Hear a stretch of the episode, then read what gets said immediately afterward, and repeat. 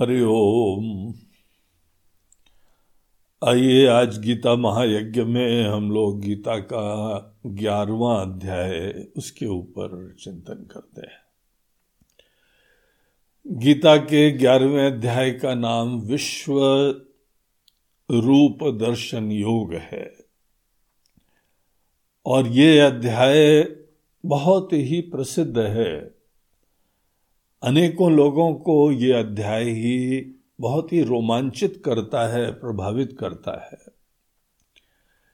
क्योंकि इसमें भगवान ने अर्जुन को अपना एक ऐसा दिव्य रूप दिखाया। बाकी में अनेकों जगह उन्होंने समझाया, ज्ञान दिया। और इस अध्याय में एक अनुभूति कराई। अनुभूति हमारे ज्ञान के लिए अगर सहायक होती है तो वो कल्याणकारी होती है। अपने आप में अनुभूति मोक्षदायी कभी नहीं होती है। ये समझना कि हमने इतना ज्ञान प्राप्त करा, हमको अनुभव नहीं हुआ है। अनुभव की प्रधानता रखते हुए तो इसके अगर ऐसे किसी के अंदर विचार आते हैं तो उसको थोड़ा सा पॉज करके विचार करना चाहिए कि देखिए, जितने अनुभव होते हैं, वो सभी अनुभव क्षणिक होते हैं। अनुभव अपने आप में कभी भी टिकाऊ अस्थाई नहीं होते। जो अनुभव होते हैं एक हम अनुभव करता खड़े हुए हैं और हमारे सामने कुछ एक घटना घटित होती है। किसी चीज़ की प्रस्तुति होती है। बड़ी दिव्य हो, बड़ी सुंदर हो, बड़ी रोमांचकारी हो, बड़ी मन को गदगद करने वाली हो, बाहर कोई घटना हो, कोई अपने जीवन में योग या भोग की अनुभूति हो अनेकानेक अनुभूतियाँ निश्चित रूप से बड़ी रोमांचकारी होती है, लेकिन हम लोग उससे बड़े प्रभावित होते हैं। इतने प्यासे हैं कि एक क्षण की अनुभूति के लिए लालायित रहते हैं। अनुभूति की प्राप्ति के लिए जुगाड़ करते हैं। और एक क्षण के लिए हम बड़े जो है रोमांचित भी होते हैं, कृतार्थ होते हैं, धन्य होते हैं। अपने आप को बहुत फुलफिल समझते हैं। लेकिन ये बात जरा ध्यान देखिए, इसको दीजिए कि कोई भी अनुभूति, एक सुंदर, एक हवा का झोंका है, एक क्षण मात्र का तकाजा है, वो आती है और चली जाती है। कितनी भी दिव्य अनुभूति हो, कितनी रोमांचकारी हो, वो सब जो है एक क्षण मात्र की बात होती है। और बहुत सारी चीज़ें अनुभूति के बारे में विचार करने योग्य है। हर अनुभूति के पूर्व हम प्यासे होते हैं। अनुभूति करने के समय हम अपने आप को धन्य समझते हैं। अनुभूति जो डेफिनेटली चली जानी है, क्योंकि कितना जुगाड़ करके एक परिस्थिति बनाई है। वो फिर चली जाती है और वो हमको पुनः प्यासा छोड़ जाती है सुंदर स्मृतियों के साथ। क्या यही फॉर्मेट होना चाहिए जीवन में फुलफिलमेंट की प्राप्ति के लिए? आप कहीं दूसरी जगह घूमना चले जाएँ, खा लें पी लें या कोई अन्य भोग विलास कर लें कुछ भी आप कर लीजिए ये सब एक अनुभूति है। एक क्षण की अनुभूति आपको प्राप्त हुई और निश्चित रूप से अनुभूति आपको मिलनी चाहिए। हर अनुभूति का कोई प्रयोजन होता है। अनुभूति हमको किसी दिशा में प्रेरित भी करती है। लेकिन ये सच्चाई देखो, अनुभूति सदैव क्षणिक होती है, वो मोक्षदायी नहीं होती। अनुभूति तब कल्याणकारी हो जाती है, जिस समय अनुभूति हमारे अंदर किसी जागृति के लिए, प्रबुद्धता के लिए फ्रीडम के लिए इनसाइट प्राप्ति के लिए सहायक हो। इसीलिए हर अनुभूति के बारे में आपको जो है चिंतन ज़रूर करना चाहिए। ऐसे मोहित तो हो के किसी चीज़ में हम डूब जाएँ और उसके उपरांत तो फिर वही का वही रिपीट करते रहे। एंडलेसली रेपिटिशन को हम लोग एक शब्द से यूज़ करते हैं, इसको बोलते हैं संसार। सम्यक सरती, ये एंडलेसली फ्लो कर रहा है। इसको कुछ भी प्राप्त हो जाए, कुछ भी इसको अनुभव हो जाए, फिर अगले क्षण बैक टू स्क्वायर वन फिर पैसे के पैसे, फिर रिपीट करो। जो व्यक्ति अनुभूति मात्र के चक्कर में पड़ते हैं, इसी को जीवन में प्रधानता देते हैं एक चीज़ आप खुद भी अपने जीवन में भी और किसी के जीवन में आप ये बात देख लो, ये लोग बेसिकली प्यासे रहेंगे एंडलेसली जो है वो पराधीन रहते हुए सीख करेंगे। एक समय उनका सामर्थ्य भी क्षीण हो जाएगा, उनके लिए उनका आनंद का द्वार खत्म हो जाएगा। और आप ये सोचते हैं कि आपको कोई चीज़ सदैव एक ही अनुभूति प्रदान करेगी? कोई भोज्य पदार्थ ले लीजिए, जिस समय आपको पहली बार मिल रहा होगा, उसका आनंद कहीं ज़्यादा होगा। सतत मिलता रहेगा, उस चीज़ के प्रति क्रेज कम हो जाता है, आनंद ही मिलना बंद हो जाता है। तो अनुभूति के बहुत सारे पहलू होते हैं जो हर व्यक्ति को बड़ी गंभीरता से विचार करने चाहिए। जो चीज़ टिकाऊ होती है वो अनुभूति के ही गहराई में विद्यमान लेसन होते हैं। हम लोग किसी अनुभूति में जाते हैं प्यासे होके। ये निश्चय है। हम अनुभव कर रहे हैं और देख रहे हैं, यही दृढ़ निश्चय करा हुआ है, हम जैसे हैं वैसे पूर्ण नहीं है। इस निश्चय के बाद ही अनुभूति में प्रवृत्ति होती है। और यही नहीं है कि हम प्यासे हैं, ये भी मन के अंदर बड़ा दृढ़ निश्चय होता है कि हमारे आनंद की संभावना तो हमसे परे किसी विषय में या व्यक्ति में विराजमान होती। आपकी धारणाएँ हैं ये। कितनी वैलिड है? कितनी सही चीज़ें हैं ये? हम किसी चीज़ के लिए आपको न प्रेरित कर रहे हैं न मना कर रहे हैं हम लोग केवल ऑब्जेक्टिवली जीवन के फैक्ट्स के ऊपर चिंतन कर रहे हैं। हर व्यक्ति के पास स्वतंत्रता है कि किसी भोग के चक्कर में वो कहीं पर भी लग जाए। उसी को अल्टीमेट समझ के अंतहीन लगा रहे लेकिन थोड़ा विचार करो, हर अनुभूति के पीछे हमारी धारणाएँ विराजमान है। वो धारणा का फ़ील्ड ही नॉलेज का फ़ील्ड होता है। हमारी धारणाएँ वैलिड हैं कि नहीं वैलिड हैं, प्रामाणिक हैं कि नहीं प्रामाणिक हैं, उसके ऊपर जो है सब निर्भर होता है।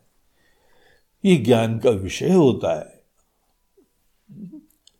ज्ञान केवल अपने अंदर किसी इंफॉर्मेशन की प्राप्ति को नहीं बोलते हैं। ज्ञान बोलते हैं, हमारे अंदर जो धारणाएँ विराजमान है, जिन धारणाओं के वजह से हम आज प्यासे हैं, छोटे हैं, दीन हैं, असुरक्षित हैं, ये हमारी अनुभूति है, इसके पीछे धारणाएँ हैं। और ये धारणा है कि फलानी चीज़, फलाना व्यक्ति, फलाना भोग हमको आनंद देता है। विचार करो, आप मनुष्य हैं, हम लोग विचारशील प्राणी हैं। हम गंभीरता से सोच सकते हैं, हम जड़ में जा सकते हैं। इन धारणाओं का क्या बेसिस है?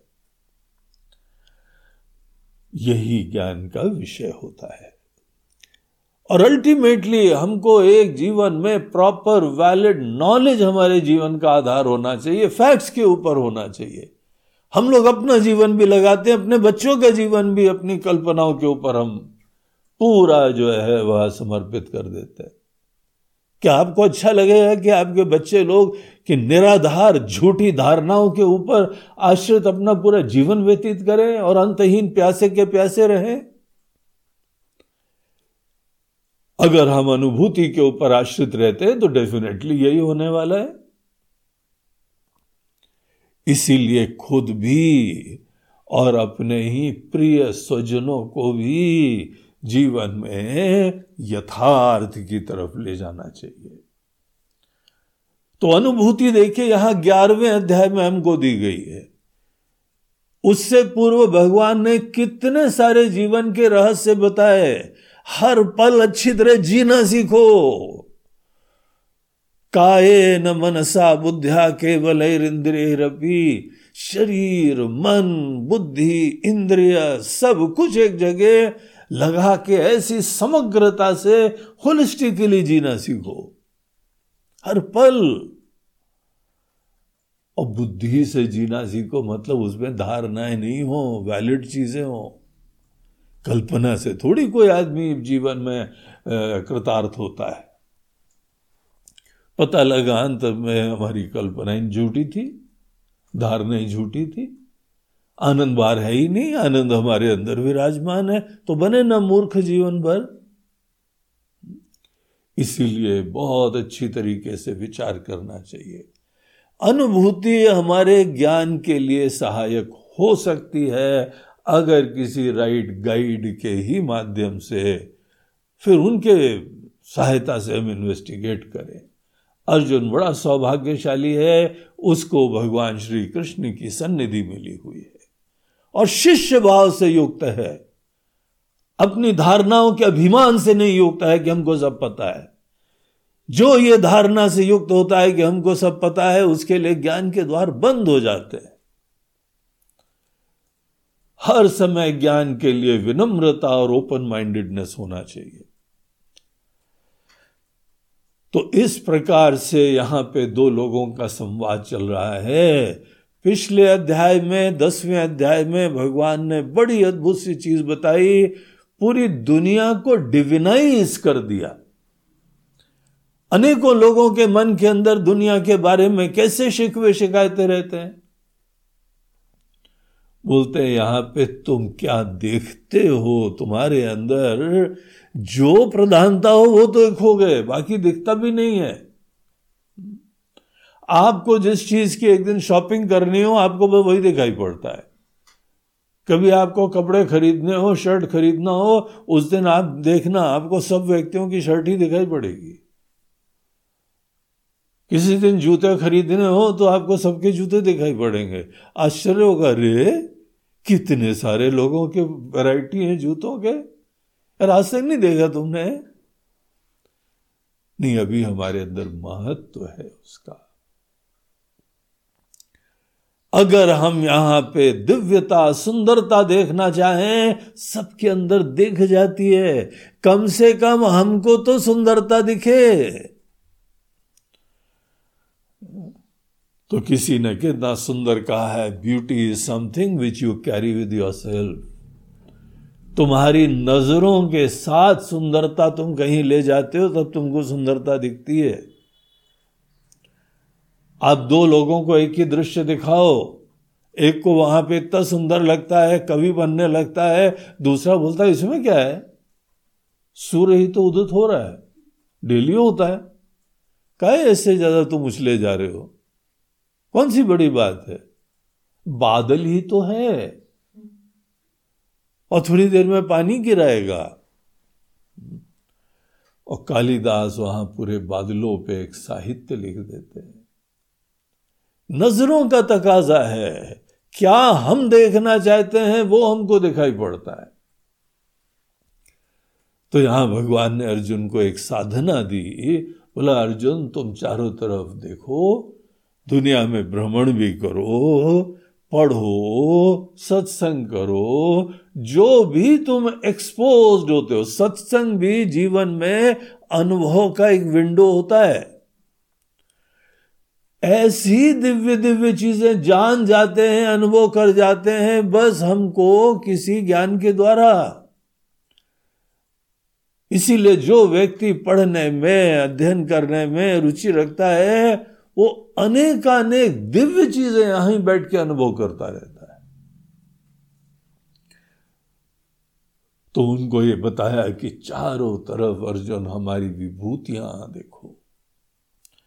ग्लोरी इज़ वेरा कितनी ग्लोरियस दुनिया है, कितनी ग्लोरियस वस्तुएँ हैं।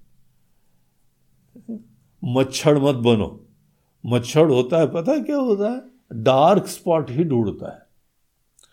इतना स्मार्ट होता है, आप लेटे हो, जो चीज़ जो है, थोड़ा अंधेरा होगा ना, वहाँ पहुँच जाएगा।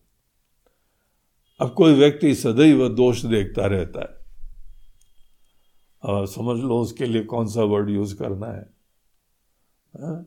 तुमको दोषी दिखाई पड़ते रहते हैं। मच्छर हो यार तुम। और वहाँ पर भी जाके खून चूसता है वो जाके। तो हमारी दृष्टि अगर ईश्वर की ग्लोरीज देखने की होती है, दुनिया बहुत सुंदर है, अद्भुत है। आपको हर जगह भगवान झांकते हुए दिखाई पड़ जाएँगे। जहाँ ग्लोरीज है, वहाँ हमारे भगवान का प्रेजेंस है। तो भगवान के बारे में अपनी धारणाएँ भी बदलो। ईश्वर एक ऐसी सत्ता है, जीवनदायी सत्ता है और हर जगह अनेकों सुंदरता की अभिव्यक्ति, विभूति की अभिव्यक्ति, ये देखते हुए उनकी विभूति और योग देखो। उनकी शक्ति देखो, सामर्थ्य देखो और उनकी अनेकों सुगंध देखो हर जगह। तो बड़ा अच्छा साधना थी, बड़ी सुंदर चीज़ बताई। ये किसी व्यक्ति को भी सदैव मंदिर जाके ही दर्शन करना ऐसे आवश्यक नहीं है। यद्यपि मंदिर हम लोगों के लिए एक कल्चरली बहुत सहायक चीज़ है। बच्चों के लिए सहायक है। हमारी संस्कृति के लिए सहायक है। अनेकों पर्व आदि मनाने के लिए सहायक है। ईश्वर के अस्तित्व की श्रद्धा दृढ़ करने के लिए सहायक है। नियमित रूप से आगे बढ़ के भगवान के धाम में जाना, ये भी हमारे मन के अंदर एक श्रद्धा को उत्पन्न करता है। शरणागति लाता है, झुकाना सिखाता है, वंदना सिखाता है। यद्यपि मंदिर का बहुत सुंदर रोल होता है। जैसे आप एक्सरसाइज कहीं भी कर सकते हैं, लेकिन जिम का अपना रोल होता है। उपचार कहीं भी कर सकते हैं हॉस्पिटल का अपना महत्व होता है। उतना ही महत्व मंदिरों का होता है। लेकिन आप अन्य समय भी ईश्वर के दर्शन से वंचित न रहे। ईश्वर हर जगह झाँक रहे हैं, हर जगह सुंदरता की तरीके से विद्यमान है। तो ये तो था ग्यारहवा अध्याय दसवां अध्याय। अब हम लोग ग्यारहवें अध्याय में देखें, यहाँ पे एक और दिव्य चीज़ भगवान यहाँ दिखाते हैं। अध्याय का प्रारंभ। अर्जुन के वचनों से होता है, सब मिला के पचपन श्लोक आते हैं इसमें। इसमें अर्जुन के भी, भगवान कृष्ण के भी और हमारे कमेंटेटर संजय के भी वचन विराजमान है। तो इसका श्री गणेश होता है, बोलते हैं, भगवान, आपने अभी एक चीज़ कितनी बढ़िया बताई। वैसे तो हर चीज़ ही आप अच्छी बता रहे हैं, लेकिन एक ने हमको बड़ा रोमांचित कर दिया है। क्या रोमांचित कर दिया है? बोलते हैं कि अर्जुन, हर जगह हमारी विभूति विराजमान है, हम क्या क्या गिनाए हैं? उसके बाद क्या बोलते हैं? अथवा बहु नयते न किम ज्ञाते न तव अर्जुन? अर्जुन, ये एक एक लिस्ट चारों तरफ़ ग्लोरीज देखो, इससे क्या सिद्ध होने वाला है? एंडलेस है। और जब तुम एंडलेस चक्कर में पड़े रहते हो तो तुम कभी पहुँचते ही नहीं हो। जितना देखो, उसके बाद बहुत सारा कुछ बचा हुआ है। तो इसलिए, इससे क्या सिद्ध होने वाला है? पता है, एक बात हम तुमको बताएँ विष्टभ्याहमिदम कृत्स्नम एकांशे न स्थितो जगत। ये पूरा जगत जो दिख रहा है ना तुमको ये हमारे एक अंश से हम धारण कर रहे हैं। ऐसे ही जो है वचन कोई हम लोगों को वेदों में भी आते हैं कि ये पूरा एक पाद मात्र में ही भगवान जगत को धारण कर रहे हैं। और भगवान की भगवत्ता इससे कई गुना ज़्यादा है। अत्यतिष्ठ दशांगुलम। से दस, उंगली दस गुना और ज़्यादा विराजमान है ग्लोरीज। और तुम छोटी छोटी यहाँ जुगनू ढूंढ रहे हो। हाँ उससे भी तुम्हारे मन में भगवान की भक्ति उत्पन्न हो रही हो, ईश्वर की आस्था उत्पन्न हो रही हो, इन्हीं ग्लोरीज को निमित्त बना के इनके पीछे दिव्य सत्ता को जान रहे हो तो यहाँ पे कल्याणकारी हो जाएगी। अन्यथा लिस्ट बना रहे हो, ये भी ग्लोरीज वो भी ग्लोरीज ये भी ग्लोरीज इसका कभी एंड नहीं होता है। तो यहाँ पर इससे क्या होने वाला है? हमारा तो ये एक छोटा सा अंश दुनिया को धारण कर रहा है। ये जो है ना, एक ट्रिगर बन गया अर्जुन के लिए, प्रश्न के लिए। बोला, भगवान, आप पूरे जगत को अपने एक अंश से धारण कर रहे हैं? अर्थात आप पूरे जगत के अंदर विराजमान है। और हम यहाँ पे एक एक चीज़ में इधर उधर जा रहे थे पूरा जो है, वो गए गंगा स्नान पे, वहाँ जाके पता लगा ये गंगा जी आपकी विभूति है। अब यहाँ पर भी थे, वहाँ पर भी थे। ये पेड़, ये नदी, ये पहाड़ और ये, जब विभूतियों की चर्चा करी जाए तो बड़ा दूर जाके ढूंढ ढाड़ के फिर वो मिलती है। विभूति एक ट्रेजर हंट है। एक जाके इतना तलाश के बाद कोई खजाना मिलता है। और आप भगवान हर जगह विराजमान है। तो प्रभु, हमारा एक निवेदन है। क्या निवेदन है अर्जुन? बोलो, मदनुग्रहाय परमम आपने हमारे ऊपर कृपा करके हमको इतना बढ़िया ज्ञान दिया है अर्जुन बड़ा स्मार्ट है, जब कुछ मांगने जाना होता है ना, पहले तारीफ़ करता है। ये सब लोगों से, जिससे भी तुमको मांगना हो ना तो ये शैली अपनाओ। वैसे आपने कितना कुछ दिया है, कितनी कृपा करी है, कितना जीवन में प्रेम, कितना स्नेह, कितना दिया है, बोलते हाँ पॉइंट पे आओ। हम्म? इतनी आज तारीफ़ क्यों हो रही है? चक्कर क्या है? तो भगवान ध्यान से सुन रहे हैं। अर्जुन ने भूमिका तो बहुत बढ़िया बनाई। आपने जो बताया है भगवान यत्वयोक्तम वचस्ते न मोहो यम विगतो ममा। हमारा सब मोह खत्म हो गया भगवान। उससे मोह खत्म हो गया तो शोक भी खत्म हो गया तो अब चुप हो जाओ। अब तुम अशोक हो गए हो। शोक से परे हो गए हो, कृतार्थ हो गए हो। तो अब फिर बोल क्या रहे हो? शांत कृतार्थ हो धन्य हो, तुम्हारा इलाज हो गया, अब चलो। नेक्स्ट पेशेंट दूसरा, आओ देखे तुमको क्या रगड़ा है। तो यहाँ पे उन्होंने बोला, भगवान, यद्यपि हमारा बहुत कंफ्यूजन दूर हो गया है। क्या हाल था हमारे पहले अध्याय में और क्या हाल यहाँ ग्यारहवें अध्याय तक हो गया है? तो बात तो स्पष्ट है। देखिए, हमारे अंदर जितना कंफ्यूजन खत्म हो, हमको तो लगता है सभी खत्म हो गया, लेकिन और बहुत कुछ शेष बचा रहता है। तो यहाँ पे भगवान, आपने बताया कि दुनिया की उत्पत्ति, दुनिया का नाश, और सब चीज़ों का रहस्य भवाप्य ही भूता नाम श्रुतो विस्तर शोमया हमने बड़ा ध्यान से सुना ये सब। जहाँ जगत की भी उत्पत्ति वगैरह वगैरह आपने बताया है। हे कमल पत्राक्ष, हे कमल नयन। तो भगवान, आप क्या क्या सुंदरता है? आपका भी महात्म्य हमको पता लगा। एवं था यथार्थत्वम ये जो आपने बताया ना, ये सब बिल्कुल सही है। आपने बोला है भगवान, सही होगा सब। हे परमेश्वर दृष्टो में छामिते रूपम। ऐश्वरम पुरुषोत्तम। भगवान, हम ये सोच रहे हैं कि चारों तरफ़ आपने बोला है, सब सही बातें हैं क्या हम उसको आज देख नहीं पा रहे, देख सकते हैं क्या भगवान? एक क्षण के लिए ही सही। कुछ ऐसी कृपा कर दीजिए कि पूरी दुनिया को हम देखें, हर जगह, आज हम कैसे देखते हैं? सब लोग अलग अलग ये अलग है, वो अलग है, ये हमारे हैं, ये पराए हैं और ये अच्छे हैं, ये बुरे हैं, ये लाभ है, ये हानि है। इस दृष्टि से देखते हैं ना।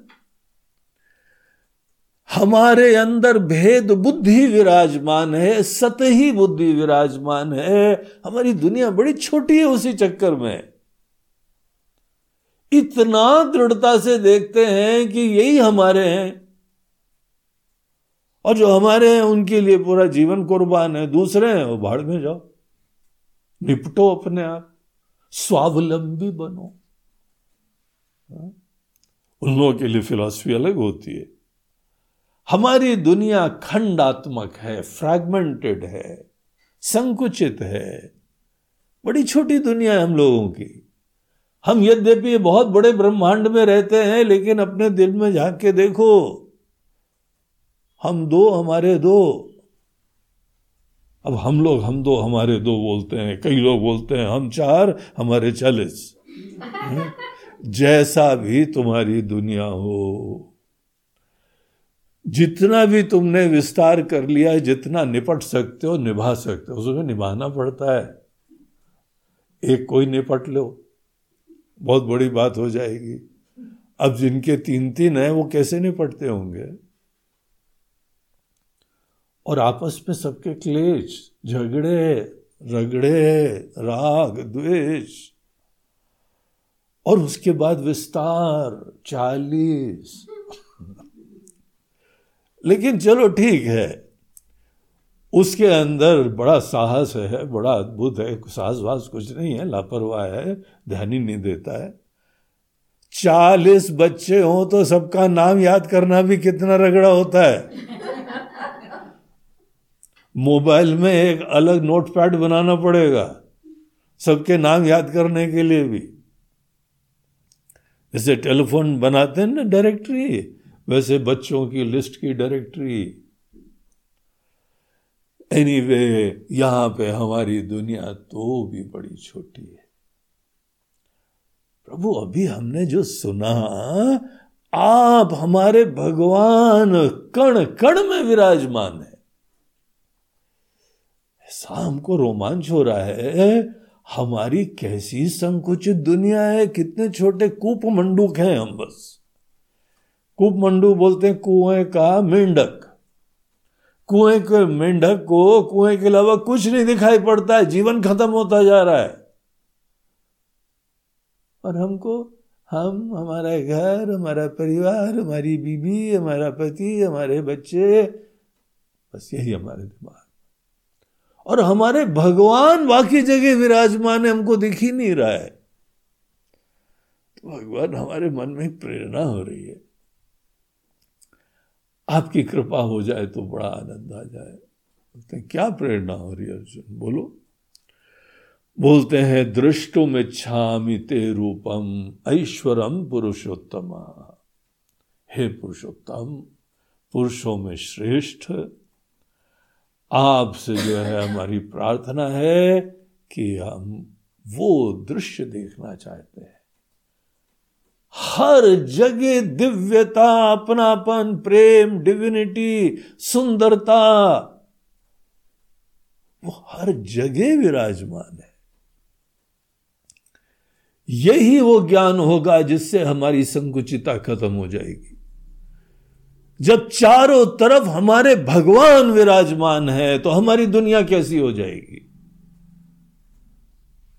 आज हमारी दुनिया, हमारे भगवान, हमारा सर्वस्व केवल छोटी जगह विराजमान है।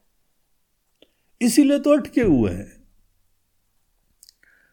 भगवान, हो सकता है हमारे अंदर कोई प्रॉब्लम है, कोई गलती है, कोई प्रधानता हमारे मन के अंदर किसी चीज़ों की है, जो भी कारण है, मगर फाइनली संकुचिता तो हमारे जीवन में घुटन है। पहले अज्ञान वशात हम लोग संकुचिता, छोटापना क्रिएट करते हैं, उसके बाद बड़ा हाथ पैर मारते हैं बड़े होने के लिए। और कितने बड़े हो पाते हैं? कुएँ से निकले, तालाब में आ गए बस। हम क्या पूरे चारों तरफ़ विस्तार देख पाते हैं? पूरी दुनिया को हम दिव्य देख पाते हैं। परमात्मा जीवन का सत्य है, कल्याणकारी है, सुंदर है। आपको ऐसी सुंदर, कल्याणकारी, आनंददायी चीज़ हर जगह दिखती है क्या? दिखती होती तो जीवन ही अलग हो जाता। तो भगवान, हो सकता है हमारे अंदर कुछ कमियाँ हो, लेकिन आप जो है, अगर हमको इस चीज़ के योग्य समझते हैं हमारी सिंसेरिटी जानने की उत्कंठा। मन से यदि तत्शक्यम मया दृष्टुमिति प्रभु। अगर आप ये शक्य समझते हैं, हे योगेश्वर, ततो में तुम दर्शया, दर्शय आत्मान अव्ययम अपने उस दिव्य अव्यय अविकारी स्वरूप को जो सबको व्याप्त कर रहा है, ये सोच के हमारे अंदर रोमांच होता है। ऐसा लगता है बुद्धि में जान रहे हैं, अनुभव तो हो नहीं रहा है हमको। हम इसलिए अनुभव के लिए प्रार्थना कर रहे हैं कि हमारे ज्ञान का निश्चय और दृढ़ता हो जाए प्रभु। अंततः तो हमारे मन के अंदर वो संकुचिता का ज्ञान, वो नोशंस उनसे हम मुक्त होना चाहते हैं। छोटी सी दुनिया, छोटे से हम बस ऐसे जीवन गुजार देते हैं। हमारे अंदर भी छोटापना नहीं हमारे भी कण कण में आप ही विराजमान है। बाकी सबके कण कण में जो हमारे हैं, जो पराए हैं। अपनों के लिए देखो, क्या कविता यूज़ करते हो, क्या शेर यूज़ करते हो क्या पोइट्री यूज़ करते हो? जब किसी को प्रेम हो जाता है ना, किताबें खरीद के लाता है। स्तुति कैसे करी जाती है? प्रेम पत्र कैसे लिखा जाता है? कैसे सुंदरता देखी जाती है और बताई कैसे जाती गिने चुने लोगों के प्रति ही प्रेम भाव रखा, बाकी के तो रखे ही नहीं दिखता ही नहीं तो रखें क्या? ये भी देखता है क्योंकि उपयोगी है, आवश्यक है, इसीलिए स्तुति कर रहे हो। तो देखो फैक्ट्स जीवन का ये यथार्थ है। भगवान, हम तो जगना चाहते हैं, चारों तरफ़ हम आपको अनुभव करना चाहते हैं, अगर आप हमको इस योग्य समझें तो। भगवान मुस्कराते हैं, बोलते हैं, ठीक है अर्जुन। आज तो तुम्हारा ही दिन है। आज तो तुमने जो मांगा तुमको मिल गया। तुमने जो है शिष्य भाव प्राप्त करके गुरु मांगा तुमको गुरु मिल गए। तुमको समस्त मोह से निकलने का ज्ञान मिल गया। तुमको चारों तरफ़ सुंदरता देखने की दृष्टि प्राप्त हो गई। अब तुम हमारा कण कण में एक अस्तित्व देखना चाहते हो। नाम रूप चेंज नहीं हो जाए। नाम रूप देखते देखते जैसे पीछे सबके अंदर एक दिव्य सत्ता अनुभव होने लगी। जैसे लोहे के गोले को आप अग्नि में डालो तो उसके अंदर अग्नि लालिमा कण कण में व्याप्त तो हो जाती उसी तरह पूरे दुनिया के नाम रूपों को आप इस तरह से अनुभव करें कण कण में दिव्यता व्याप्त दिखाई पड़ रही है। तो ऐसी अर्जुन की इच्छा थी तो भगवान बोलते हैं कि अर्जुन ठीक है, पश्चिमे पार्थ रूपाणी ये बहुत एक व्यापक रूप होने वाला है तो उसकी पहले भूमिका बनाते हैं। अर्जुन, क्या तुमको दिखाई पड़ेगा? पूरे ब्रह्मांड में शतशोथ, सहस्रश, सैकड़ों, हज़ारों रूपे जितने दिखाई पड़ रहे हैं ना, इन सब में हम अपने आप को रिवील कर देंगे। हाँ उसके लिए एक दिव्य चक्षु दी जाती है। इन चक्षु से नहीं देख सकते। ये कलुषित है, ये संकुचित है, ये मोह से युक्त है, इसके अंदर राग द्वेष है। छोटापना है। ऐसी दृष्टि से, ऐसी चक्षु से चारों तरफ़ सुंदरता नहीं देखी जा पाती है। आज भी यहाँ कई लोग हैं जो चारों तरफ़ सुंदरता देखते हैं। लेकिन सब लोग नहीं देख पाते। क्यों? क्योंकि मन के अंदर प्रॉब्लम्स हैं, उलझने हैं जिम्मेदारियाँ हैं राग द्वेष हैं, काम क्रोध हैं, विकार हैं। यही तो फैक्टर्स होते हैं, हमको वंचित करते हैं। तो तुम अपने इस समय की चक्षु से चारों तरफ़ परमात्मा को कण कण में नहीं देख सकते हो। इसलिए आगे भगवान बोलते हैं, दिव्यम ददामी ते चक्षु। हम तुमको कुछ समय के लिए एक दिव्य दृष्टि चक्षु प्रदान करते हैं। और आगे वो बताते हैं, अर्जुन, ये चीज़ हमने जो दी है ना, ये बहुत रेयर चीज़ है। ये सबको नहीं मिल सकती है। तुम अनेकों वेद, ज्ञान, दान, तप, पूजा, उससे भी तुमको नहीं प्राप्त हो सकती। ईश्वर की विशेष कृपा है अर्जुन को। हाँ हमको अर्जुन का ज्ञान मिल सकता है। अर्जुन को जो भगवान ने रिवील करा है, उससे शिक्षा मिल सकती है। लेकिन ये दिव्य चक्षु जो है, वो भगवान विशेष खुद ही कृपा से देते हैं। उनके वचन है, आगे हम लोग देखेंगे। तो हमारे ही अंदर पूरे जगत को तुम देखने वाले हो। हम जगत के अंदर विराजमान है कण कण में, और पूरा जगत हमारे अंदर तुमको अनुभव होगा दिखेगा। इसी को बोलते हैं जगत विश्व रूप हमारे एक अंश से पूरा जगत धारण करा जा रहा है। उसके बाद भगवान ने रूप का दर्शन कराया तो भगवान भी चुप हैं। और अर्जुन भी फटी आँख से देख रहा है। इसको अनुभव होने लगा। हर जगह दिव्यता का अनुभव होने लगा। जब वो भी चुप तो ये भी चुप। संजय भी थोड़ी देर चुप। उसके उपरांत संजय ने कमेंट्री चालू करी। धृतराष्ट्र सुन रहे होंगे, फिर क्या हुआ भाई? कुछ तो बोलो। तो संजय बोलते हैं, एव मुक्तवा तत्व राजन, महायोगेश्वरो हरि दर्शया मास पार्थाय परम रूपमेश्वरम. हे महाराज, हे राजन, उसके बाद, ये बोलने के बाद, वो महायोगेश्वर, वो हरि, उन्होंने दर्शया मास ये दिखाया। पार्थाय अर्जुन को दिखाया। अपना परम ऐश्वर्यमय रूप दिखाया। जिस रूप की विशिष्टता यह थी कि कोई यहाँ पे नाम रूप खत्म नहीं हुए, समस्त नाम रूपों के पीछे दिव्यता दिखने लगी। अब आप एक क्षण के लिए सोचिए, आपको भगवान ने दर्शन दिए। अगर भगवान आपके सामने प्रकट हो जाते हैं तो शरीर भी होता है, हाथ होते हैं, पैर होते हैं, आँख होते हैं, नाक होते हैं, सब वैसे का वैसा होता है। फिर उसके अंदर भगवत्ता क्या होती है?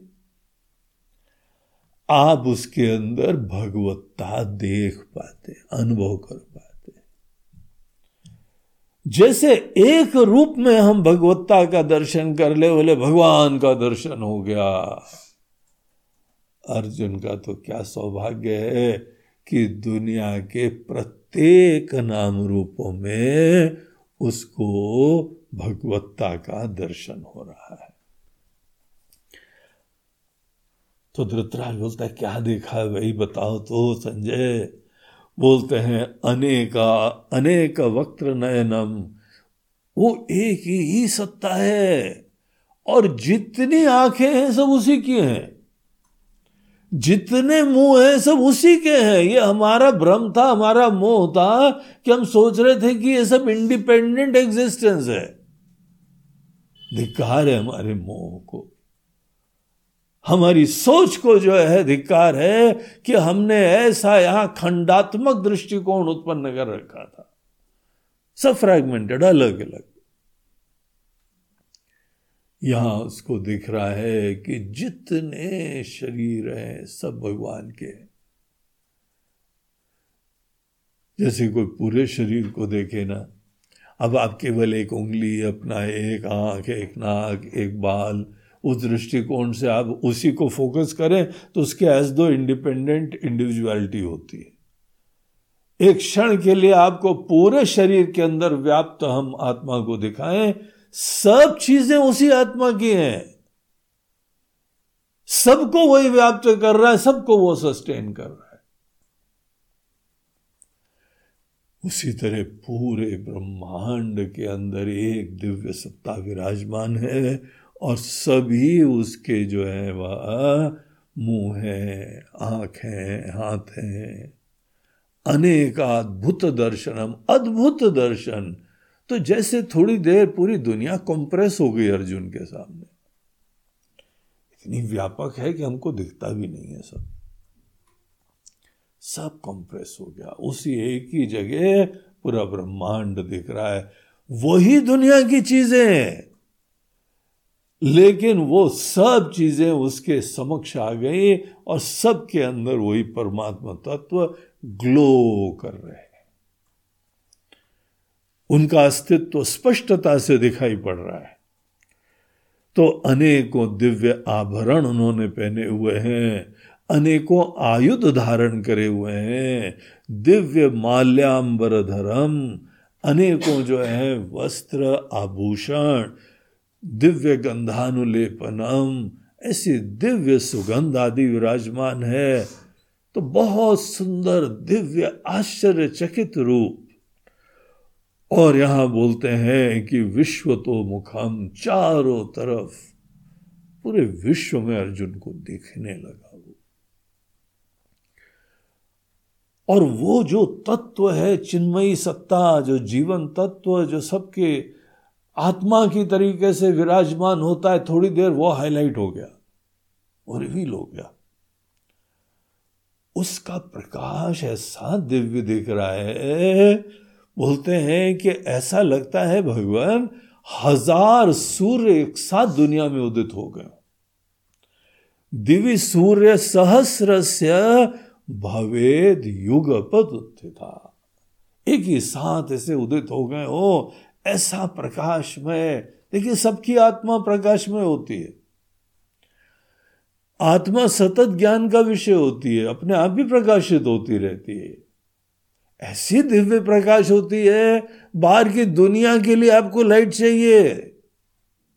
अपने आप का अस्तित्व जानने के लिए कौन सा लाइट चाहिए?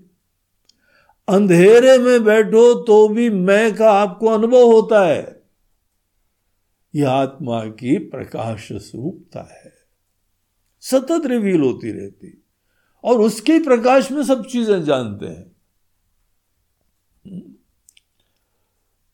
न तत्र सूर्यो भाति न चंद्र तारकम तमेव भांतम अनुभाति सर्वम। वो प्रकाशित होता है, उसके बाद ही सब कुछ प्रकाशित होता है। ऐसा दिव्य प्रकाश आत्मा का, परमात्मा का होता है। तो अर्जुन को जो है, वो यहाँ पे देखने लगा, उस दृष्टिकोण से अर्जुन देख रहा है। एक ही जगह पूरा जगत है। अपश्य देव देवस्य शरीरे पांडवस्त था ये अर्जुन ने ऐसी सब दृश्य को देखा। ततः सविस्मयाद विष्ट। वो विस्मय आविष्ट कर गया। आश्चर्य उसको ओवर पावर कर गया। डम फाउंडेड फ्लैबर गास्टेड ऐसा रूप चारों तरफ़ विद्यमान है। हृष्ट रोमा धनंजय, रोए खड़े हो गए उसके। प्रणम्य शिरसा देवम, और उसने प्रणाम करा, दोनों हाथ जोड़ के, और फिर अर्जुन ने ये बात कही। पंद्रहवें श्लोक से अर्जुन के वचन चालू होते हैं, अर्जुन उवाच, वो बोलता है, भगवान पश्यामी देवान तव देव देह हम क्या क्या देख रहे हैं? वो यहाँ पे उसका वर्णन करता है। देखिए, जो वर्णन है ना, भगवान समस्त चीज़ें थोड़े समय में दिखा देते हैं अर्जुन को। पूरे जीवन का यथार्थ। तो यहाँ पे उस शरीर के अंदर ये सब चीज़ें सामने अनफोल्ड होती जा रही हैं। पहले तो पूरी दुनिया आ गई, पूरी दुनिया के पीछे वो चिन्मयी सत्ता दिखने लगी, अनुभव होने लगी। एक सज्जन बोलते हैं, महाराज जी, भगवान ने हिप्नोटाइज कर दिया उसको।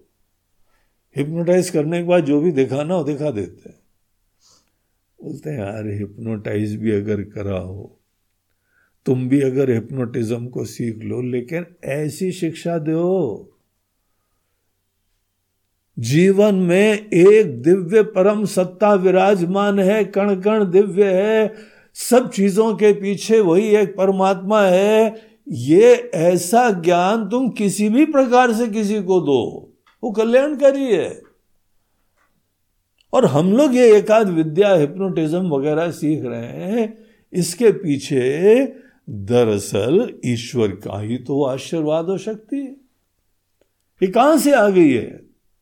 ये सामर्थ्य कहाँ से आ गया है। हिप्नोटिज्म में क्या होता है? कॉन्शियस माइंड को शांत कर देते हैं। अनकॉन्शियस माइंड के अंदर जो भी विराजमान है, वो रिवील होता रहता है। क्या यहाँ पे किसी के अंदर अनकॉन्शियस माइंड में ये सब ज्ञान है क्या? तो ये सब फोकट की बातें हैं, इन चीज़ों को ठीक से नहीं समझने का परिणाम। भगवान थोड़ी देर के लिए उसके विकारों को शांत कर देते हैं और सामने अपनी वास्तविकता रिवील कर रहे हैं। अर्जुन को क्या दिख रहा है यहाँ पे? वो बोलते हैं, भगवान, हम समस्त देवता लोग को देख रहे हैं इसके अंदर। हमारे लिए परम पूज्य, परम आदरणीय है। अब आपके जो जो इष्ट देवता भगवान के अंदर विराजमान दिखाई पड़ ब्रह्मांडमीशम कमलासनस्थम कमल के ऊपर बैठे ब्रह्मा जी अनेकों जो है वह अन्य देवता लोग। कहीं पे सृष्टा, देखिए यहाँ शुरुआत में सृष्टा से चालू कर रहे हैं, दूसरे देवता भी आएँगे भी। पहले जो है ना क्रिएशन बड़ा सुंदर लगता है, जब भी कहीं पे कोई नया क्रिएशन हो, बड़ा मज़ा आता है। घर के अंदर बच्चा होता है तो क्रिएशन होता है, कितनी खुशी होती है। वैसे ही ब्रह्मा जी कुछ क्रिएट करते हैं। बड़ा आनंद आता है। तो शुरुआत ब्रह्मा जी से करी उन्होंने। और ब्रह्मा जी के साथ साथ अनेकों अन्य देवता लोग भी, उनकी पूरी टीम दिखाई पड़ती है। ऋषि लोग दिखाई पड़ते हैं। दिव्य चीज़ें क्या क्या दिख रहा है? डिटेल में सब आप लोग देख लीजिएगा। हमारा यहाँ पे प्रयोजन संभव ही नहीं है कि हम सब चीज़ों को बताएँ। हम लोग केवल सार देख रहे हैं अध्याय का। तो वहाँ पर भी अनेक बाहु, उदर वक्त्र नेत्रम, पश्यामि त्वाम, सर्वतो अनंत रूप। सब में आप ही एकमात्र विराजमान। और उसका कोई आदि अंत नहीं दिखाई पड़ रहा है, जो चिन्मयी सत्ता है। जो सबके पीछे आत्म तत्व तो विराजमान है, उसका तो कोई अंत नहीं और ये सब वो धारण कर रहा है। भगवान ने खुद ही बताया था, एकांशेन विष्टभ्यामी, हम इसको धारण कर रहे हैं। और यहाँ दिव्य रूप भगवान का भी दिखाई पड़ा, किरीटिनम, गदिनम, चक्रिनम च। जो मुकुटधारी, गदाधारी, चक्रधारी तेजो राशिम सर्वतो दीप्तिमंतम। तेजस्वी सत्ता इन सब चीज़ों को धारण कर रही है। पश्यामी त्वाम दुर्निरीक्षम समन्तात। तो बहुत ही जो है वह दुर्लभ भी है और देखना मुश्किल भी है। आप ही भगवान, वो अर्जुन स्तुति करने लगता है। स्वाभाविक, हम लोगों को तो प्रार्थना याद कराई जाती है। भावना से देखते हैं, अर्जुन के अंदर तो इस समय स्वतः ये सब चीज़ें निकलने लगी। भगवान तुम अक्षरम, आप ही वो अक्षर अविनाशी सत्ता है। हमको पता लग गया। परम वेदितव्यम, यही जानने योग्य है। वेदितव्य बोलते हैं जो जानने योग्य। तमस्य विश्व से परम निधानम। आप ही दुनिया के वास्तविक निधि हैं, खजाना हैं। आप अव्यय हैं, शाश्वत धर्म गोप्ता है। धर्म को धारण करने वाले वो शाश्वत सत्ता। सनातन तम पुरुषो मतो में। आप ही वो परम पुरुष है, सनातन, अविनाशी, कालातीत। अनादि मध्यांत अनंत वीर अनंत बाहु शशि सूर्य नेत्रम। आपका ही जो है, आप अनादि हैं, आपका कोई मध्य और अंत नहीं होता है, चारों तरफ़ आप ही आप हैं। आपकी अनेकों बाहु है और ये सूर्य और चंद्रमा तो आपकी आँख है। हमको दिख रहा है, प्रकाशित करती हैं। आँखें भी हम लोगों की भी प्रकाशित करती हैं। आँखें हम लोगों की नाम रूपात्मक दुनिया को प्रकाशित करती है। आँखें खोलते तभी चीज़ें दिखती है। जैसे आँखों के द्वारा एक दृष्ट प्रकाश निकलता है। जिस दिशा में आँख मुड़ जाती है, वो चीज़ आपके लिए ज्ञात हो जाती है। तो ये जो है, सोच लीजिए कि सूर्य और चंद्रमा भी जब निकलते हैं, तभी हमको चीज़ें दिखाई पड़ती हैं। पश्यामि ताम दीप्त हुताश वक्त्रम, स्वतेजसा विश्वमिदम तपंतम और आपके मुख में हम एक अग्नि भी देख रहे हैं। चारों तरफ़ जो है, विश्व उससे तप भी जाता है, जीवंत भी हो जाता है। द्यावा पृथ्व्यो इदमंतरम ही। तो स्वर्ग से लेके पृथ्वी तक सब चीज़ों में आप ही व्याप्त देख रहे हैं भगवान। चारों तरफ़ आपका ऐसा अद्भुत रूप देख, उग्र रूप देख, कई बार रूप आपके उग्र भी दिखाई पड़ते हैं, कई बार ब्रह्मा जी एक सृष्टा की तरह दिखाई पड़ते हैं। जगत के अंदर उत्पत्ति होती है, स्थिति होती है, और इसी जगत का यथार्थ है कि अनाश होता है। हम लोग कन्वीनियंटली केवल एक चीज़ पकड़ते हैं, उसी को इष्ट मानते हैं, उसी के लिए प्रार्थना करते रहते हैं। लेकिन जीवन को टोटलिटी में आप देखो तो यहाँ पे जन्म भी होता है, चीज़ों की टिकाऊपना भी होता है। उसके लिए भी मेहनत करनी पड़ती। और सब चीज़ों का एक दिन अंत तो होता है। कहा गए हमारे दादा परदादा लोग? एक दिन जगत में आए थे, यहाँ पे रहे, उसके बाद सबको जाना होता है। एक हमारे वहाँ पे बाहर से कोई विदेश से स्टूडेंट आया, बोलते हैं, महाराज जी, एक चीज़ हमको इंडिया में देख के बड़ी अद्भुत लगती है। यहाँ अंतिम यात्रा को भी लोग सेलिब्रेट करते हैं। पूरी यात्रा निकलती है, अनेकों लोग आते हैं। और एक जगह तो बैंड बाजे के साथ जा रहे थे। हमसे पूछा, ये बैंड बाजे के साथ मृत्यु में क्यों जा रहे हैं? बोले, इसने अपना जीवन फुली जिया है। जो फुली अपने जीवन को जीता है, उसका जाना भी सेलिब्रेट करा जाता है। लेकिन जाना एक यथार्थ है।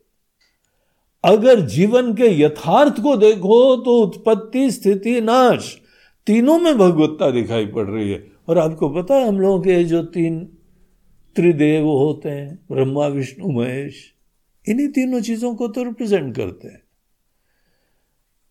हमको उत्पत्ति, स्थिति और विनाश तीनों में भगवान की भगवत्ता दिखाई पड़े।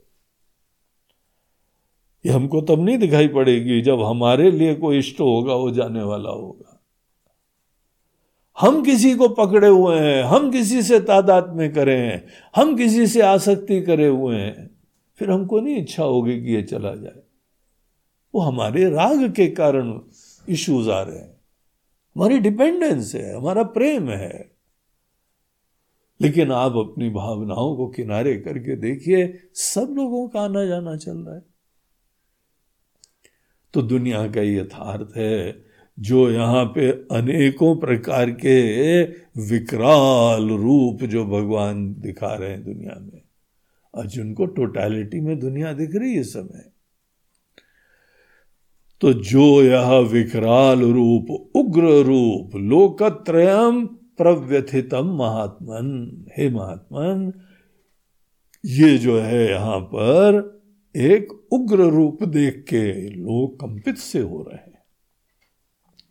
ऐसा उग्र रूप देख के भिन्न भिन्न लोगों के अंदर रिस्पॉन्सेस भी अलग हो रही हैं। अमी ही त्वाम सुर संघा विशंति। आपके अंदर पूरे देवता लोग भी जो है वो विशंति प्रवेश कर रहे हैं। केचित भीता प्रांजल योग कोई बहुत डर के मारे हाथ जोड़ के प्रार्थना कर रहे हैं। कोई लोग स्वस्ति इति उक्तवा महर्षि सिद्ध संघा। और जो महर्षि लोग हैं, जो सिद्ध लोग हैं, जो ज्ञानी लोग हैं, वो सब के लिए स्वस्ति वाचन कर रहे हैं। सबका कल्याण हो। जाना तो है ही जाते जाते भी तुम्हारा कल्याण हो यही बातें उनके मुख से निकल रही हैं। वो डर नहीं रहे वो यथार्थ देख रहे हैं। और यथार्थ देख के सबके कल्याण के लिए अंतिम समय तक प्रार्थना कर रहे हैं। स्तुवंती त्वाम स्तुति भी पुष्कला भी आपकी वो लोग वंदना कर रहे हैं, स्तुति कर रहे हैं। हमारे अपने व्यक्तिगत दृष्टिकोण को किनारे करके केवल ऑब्जेक्टिवली दुनिया को देखो। और भगवान की भगवत्ता देखो। देखिए, यहाँ पे मृत्यु भी जीवन का यथार्थ है। मृत्यु से किसी का अंत नहीं होता है, आपको बताया ये पिछले अध्यायों में भगवान ने बहुत ही स्पष्टता से बताया हुआ है और हम लोग, आप लोग सब लोग देखेंगे। कभी भी किसी की मृत्यु उसका अंत नहीं होता है। ये बहुत बड़ा मोह होता है हम लोगों का। सूर्य देवता अस्त हो जाते हैं, क्या उसके लिए रोना चाहिए? वो अस्त हो जाते हैं, फिर उदित हो जाते हैं। जिसको पता है कि सूर्य अस्त होने के बाद उदित होगा, वो कभी नहीं रोएगा। लेकिन जिसको ये नहीं पता है हमको तो दिख ही नहीं रहा तो भैया रो। और दिखता थोड़े, आँखों से सब थोड़ी होता है, अकल से भी दिखता है। अनेकों चीज़ें आँखों के लिमिटेशन समझो। आँखें बहुत लिमिटेड चीज़ के लिए बनाई गई हैं। और अगर आँखों से ही सब दिखता तो बच्चों को स्कूल क्यों भेजते हो? बच्चे लोग हमको बताते हैं हाँ कि ये देखिए सूर्य सूर्य देवता उदित और अस्त होते ही नहीं है। पृथ्वी घूम रही है चारों तरफ़। ये आँखें हमारी थोड़ी दिखाएँगी। इसीलिए हमको सदैव नहीं दिखता है तो भी प्रामाणिक ज्ञान प्राप्त करना चाहिए। समस्त चीज़ों का जो अंत होता है जर्जर शरीर त्याग करके नई इनिंग की प्राप्ति होती है। फ्रेश शरीर, फ्रेश, वही कर्म रहेंगे, वही प्रेरणा रहेगी। इनिंग्स आप कंटिन्यू कर सकते हैं, ये सब रोगी, विकारी शरीर से। छोटी सी दुनिया से मुक्त होके फिर वो यात्रा चलती रहेगी। सिक्स चैप्टर में, अंत में ये प्रसंग आता है, उसको और रेफर कर लेना। तुम्हारा अगला जीवन कहाँ होगा, कैसे होगा, ये भी तुमको हम बता देते हैं। कितने प्रमाण मिलते हैं, पुराने जन्म की बातें यहाँ बच्चे लोग छूट में बता देते हैं। अभी यहाँ इंदौर में एक छोटी सी बच्ची आई, भागवत कथा कर रही थी। गोद में बैठाना पड़ता उसको लाके व्यासपीठ पे। भागवत के श्लोक भी। सब उसको पता है, उनके घर में किसी ने नहीं पढ़ा।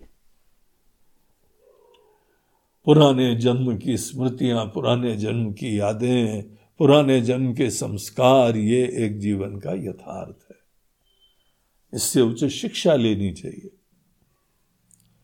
मृत्यु में किसी का अंत नहीं होता है, यहाँ से जीव निकल के जाता है।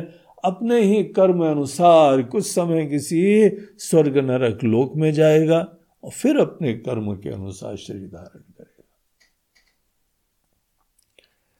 तो यहाँ लोग जा रहे हैं, कोई लोग रो रहे हैं उसको देख के, कोई लोग स्तुति कर रहे हैं, कोई वंदना कर रहे हैं। स्तुवंती त्वाम स्तुति भी पुष्कला भी। तो अनेकों देवता लोग भी, रुद्र, आदित्य, वसु और अनेकों सिद्ध लोग, अश्विनी, कुमार, अनेकों इस प्रकार से गंधर्व, यक्ष, असुर, सिद्ध संगा, ये सब आपको आश्चर्यचकित होते हुए देख रहे हैं। आपका ये जो महान रूप है और इस समय भगवान हमको आप दिखा रहे हैं। हमको दिख रहा है। क्या दिख रहा है? ये जो है ना विनाशकारी रूप। आप ये सीन को ज़्यादा ही लंबा खींच रहे हैं भगवान हमने पहले वाला देख लिया, ब्रह्मा जी वाला भी देख लिया, उत्पत्ति का भी देख लिया, अनेकों चीज़ें जो है, किरीटिनम, गदिनम, भगवान विष्णु का भी रूप देख लिया, उसके वजह से सब चल रहा है, टिक रहा है। और अब तो जैसे हमको जो है वो विनाशकारी रूप आप दिखा रहे हैं। और क्या दिख रहा है अर्जुन तुमको? बहुदरम बहुद्रमष्टा करालम बड़ा भयंकर मुँह दिख रहा है भगवान। और उसके अंदर जैसे कैमरा फोकस होता है ना तो भगवान ने विशेष रूप से कैमरा को फोकस करा दांत पे। इससे भयंकर दांत दिखाई पड़ रहे हैं। और वो भी जैसे शेर कभी किसी को मारता है ना तो कहीं पे कोई उसके अंदर कोई दया वया नहीं आती है उसका काम ही है। तो वो जो है, यहाँ पे जो मृत्यु देवता है बहुद्रमशा करालम बड़े कराल, विकराल से दांत दिखाई पड़ रहे हैं। और ये देख के अर्जुन बोलता है कि भगवान, पूरी दुनिया डर रही है। और बाद में बोलता है, हम भी। तथा अहम, हम भी डर रहे हैं। और ये भी नभस प्रशम दीप्त मने कवर्णम, व्याताननम दीप्त विशाल नेत्र। पूरी दुनिया में व्याप्त हो रहा है भगवान ये। ये घटना केवल यहाँ की लोकल नहीं है, पूरी दुनिया का यथार्थ है। पूरी दुनिया को ये व्याप्त करता हुआ ऐसे आकाश को जैसे छू रहा है व्याताननम जिसका आनंद, जिसका मुख बड़ा व्याप्त है। और दीप्त विशाल नेत्रम, आँखें भी उस समय हमको बड़ी विशाल और बहुत ही ज़्यादा ही प्रकाश में दिखाई पड़ रही है। देखा कभी किसी को मारता हुआ आँखें शेर की कैसी है, चमकीली होती है? अब जब ये रूप भगवान ने लिया है तो उसके अनुरूप वहाँ पे पूरी आकृति दिखाई पड़ेगी। दृष्टवा ही त्वाम प्रव्यथितांतरात्मा। आपको देख के हमारी अंतरात्मा व्यथित हो रही है। देखिए, डर होता है जब हम किसी चीज़ को छोड़ डालना चाहें। जब किसी को पकड़ने से ही सुख होता है तो छोड़ने से दुख होता है, डर लगता है। डर अपने आप में दिखाता है कि हम किसी चीज़ को छोड़ना नहीं चाहते, हम किसी संकुचित चीज़ को पकड़े तो डर लग रहा है। अब हमारे फौजी लोग मरते हैं तो आप बिल्कुल चाय की चुस्की लेते हुए बोलते हैं आज दस टपक गए और। वहाँ आपको कोई डर नहीं लगता क्योंकि अटैच नहीं है। अपनापन भी नहीं है। जिन लोगों को अपनापन है, उनके लिए वो बड़ी संवेदना का विषय बन जाता है। हमारी दुनिया छोटी सी है, उसमें कोई मर रहा हो तो देखो, फिर क्या हालत हो जाएगी? तो अर्जुन को डर लग रहा है। डर सदैव दिखाता है, हमारी व्यक्तिगत दुनिया, हमारी आसक्ति, हमारी पराधीनता और उससे वंचित होने पे हमारे जीवन की दुर्दशा। क्या होगा हमारा? अगर ये सब लोग चले जाएँगे हमारी दुनिया में, एक दिन जा नहीं जाना है। बस प्रार्थना कर, लो, भगवान जल्दी नहीं ले जाना। हम भी रेडी हो जाएँ, वो भी रेडी हो जाए, तब जाए। चलो, उसी को ही सोच लो।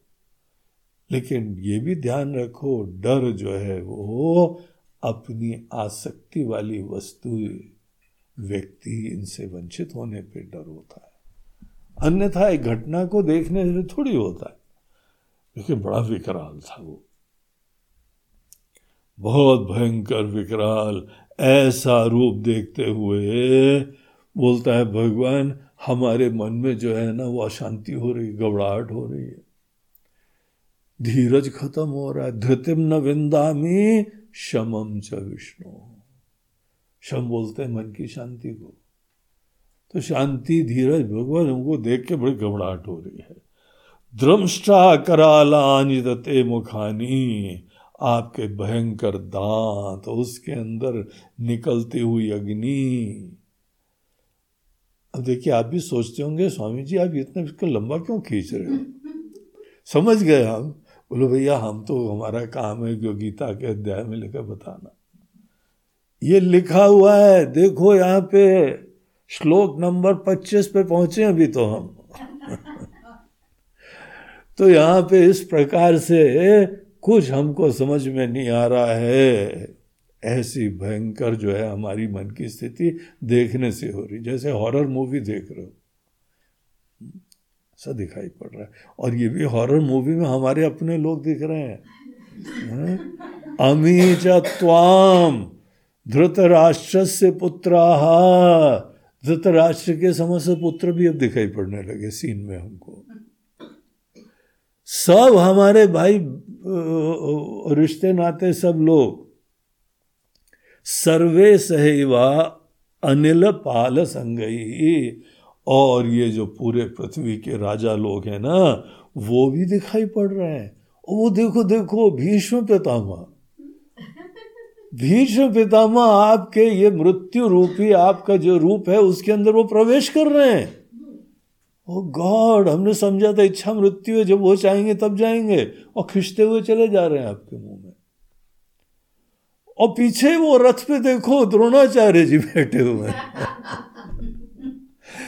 भीष्म, हम लोग तो हंस रहे हैं, अर्जुन की हालत देखो क्या हो रही होगी भीष्म, द्रोण, सूत पुत्र, कर्ण, तथा सौ सह अस्मदीय अभी योधमुख हमारे लोग भी, हमारी सेना के लोग भी सब आपके मुँह में प्रवेश कर रहे हैं। अब देखिए, लड़ाई के पहले जहाँ अपने लोगों की रक्षा होती है और दूसरे लोगों को मारने की योजना होती है, वहाँ दिख रहा है सब अपने आप ही जा रहे हैं। हमारे कर्तृत्व का, हमारे पुरुषार्थ का क्या रूप रह गया?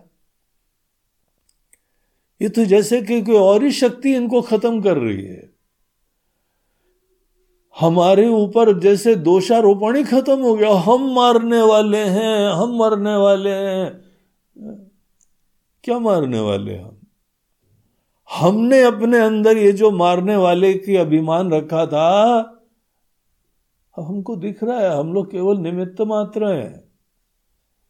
ये जो विश्व रूप है, ईश्वरीय सत्ता है, वो हमको लाई है। वो टिकाए हुए हैं क्या? हम अपने मज़े से टिके हुए हैं क्या? अगर अभी सुन रहे हो, शुक्र करो, कोरोना तुम्हारे पास नहीं आया है। जिस दिन भी आ जाए, कभी भी आ जाए, तुम क्या बचोगे? ईश्वर की कृपा से हम बचे हुए हैं। ईश्वर की कृपा से हम चल रहे हैं। और जब भी वो आएँगे, परीक्षित महल के अंदर जाके बैठा हुआ था और कहा गया था कि तुमको सात दिन में तुमको तुम्हें मृत्यु आने वाली है। दुनिया भर की सुरक्षा के अंदर रहने के उपरांत भी सातवें दिन उनकी मृत्यु हो जाती है। ईश्वर की इच्छा है। सबको जाना है एक दिन। ये यथार्थ है जीवन का। हमारी मृत्यु भी, तुम्हारी मृत्यु भी, सबकी मृत्यु एक यथार्थ है। और जिसने दुनिया बनाई है, उसी ने व्यवस्था बनाई। वही करता धरता है। हम लोग अपनी तरफ़ से जीवन के रहते रहते इन सब चीज़ों के पीछे परमात्मा को समझें और परमात्मा की ही ये सब लीलाएँ देखें। अर्जुन को दिखाई पड़ रहा है कि बीच में मुँह जो है वो बंद हुआ। और मुँह जब बंद हुआ तो कुछ हड्डियों की कड़कड़ाहट की आवाज़ आई कड़कड़ कड़कड़ और अनेकों लोग को फिर मुँह खुला, दांत के बीच में कोई लटके हुए थे। ये सब वर्णन है भैया यहाँ पे। हम नहीं अपनी तरफ़ से कुछ ड्रामेटाइज कर रहे हैं। केचित विलग्ना दशनांतरेशु कुछ दस, दांत के बीच में विलग्ना लटके हुए हैं, अटके हुए हैं। संदृश्यंते चूर्णित ही उत्तम अंग अनेकों का जो उत्तम अंग अर्थात सर चूरा हो गया है। और अर्जुन सोच रहे बार बार भगवान हमको अपने मुँह के अंदर का सीन क्यों दिखा रहे हैं? और उसको जो है, यहाँ पे दिखाई पड़ रहा है कि सब लोग ऑटोमेटिकली जा रहे हैं, समय के हिसाब से। तो एक दृष्टांत यूज़ करता है, यथा नदी नाम बहवो अंबु वेगा। जैसे नदी का प्रवाह होता है ना, वैसे प्रवाह से ये लोग सभी चलते चले जा रहे हैं। समुद्र में वाभिमुखा ध्रुवंती तथा तव अमी नर लोक वीरा ये इसी पृथ्वी के लोक के वीर लोग आपके मुख में उसी तरह जा रहे हैं। जैसे पतंगा, अनेकों पतंग। बारिश में जो है, पतंग एकदम कितने कीड़े मकोड़े आ जाते हैं। अग्नि की तरफ़ जाके एकदम जैसे जल के खत्म हो जाते हैं। वही हाल हमको दिख रहा है। तो ऐसे जो है और आप उनको जीवन है, काल है, खत्म कर रहा है उसको। समय आने पे खत्म कर रहा है। खत्म करने का सीन आप हमको को ज़्यादा दिखा रहे हैं, हमको पता लग रहा है, लेकिन शायद वो हमारे लिए ज़रूरत होगा। फैक्ट है लाइफ का। एक तो अर्जुन को लग रहा था कि वो मरने वाला है। और एक तो ये लग रहा था ये मर जाएँगे। बोला कि मर जाएँगे, क्या ये फैक्ट ऑफ़ लाइफ है? क्या हमारे दादा परदादा बचे रहे?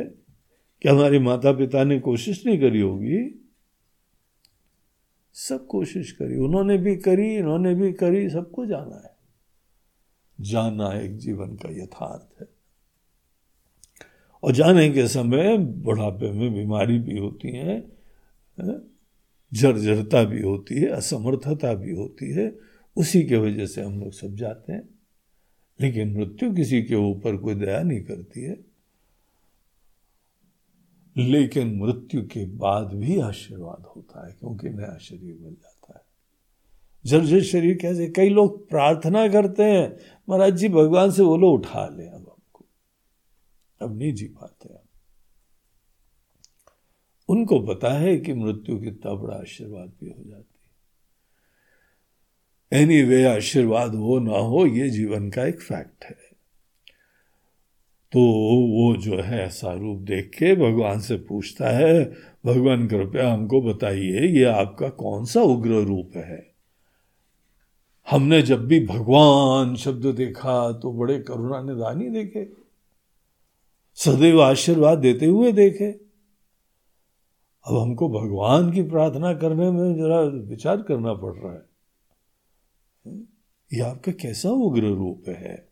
आख्या ही में को भगवान उग्र रूपा? नमोस्तु ते देववर प्रसिद्ध भगवान हमारे ऊपर आप प्रसन्न होइए। आप हमको कृपया बताएँ। हम विज्ञातुम इच्छा में भवंत माध्यम तो आपका जो आदि का रूप है ना भगवान, हम उसको देखना चाहते हैं। नहीं प्रजा नाम ये तब प्रवृत्तिम। हम अज्ञानी आदमी, हमको जो है पूरा रहस्य नहीं समझ में आ रहा है। तो ऐसे अर्जुन के निवेदन पे भगवान ने बत्तीसवें श्लोक से अर्जुन को बताया कि ये हमारा काल का रूप है। कालो उसमें लोक क्षयकृत प्रवृत्तो। लोकान समाहर तुम यह प्रवृत्त।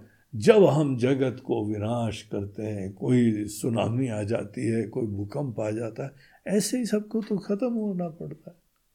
ये जीवन का फैक्ट है। हाँ हमारा पुरुषार्थ है कि हम अपनी भी यहाँ पे रक्षा करें स्वजनों की सेवा करें और अंततः खुद भी यथार्थ में जगें और सबको यथार्थ में जगाने की कोशिश करें। तुम तो अर्जुन उठो और अपना कर्म करो, करने धरने वाले हम हर व्यक्ति की कुछ प्रकृति है, कुछ उसको जगह मिली है, कुछ सेवा करनी है। तुम तो हमारे निमित्त बन के सेवा करो। विश्व रूप देखने के बाद तुम्हारे मन के अंदर ये जो कर्तापने का अभिमान है, जो गिने चुनों से आसक्तियाँ हैं वही खत्म होनी चाहिए। ईश्वर की कृपा है कि हम कर पा रहे हैं। हम यहाँ बोल रहे हैं, हम चर्चा कर रहे हैं, ईश्वर की इच्छा कृपा है।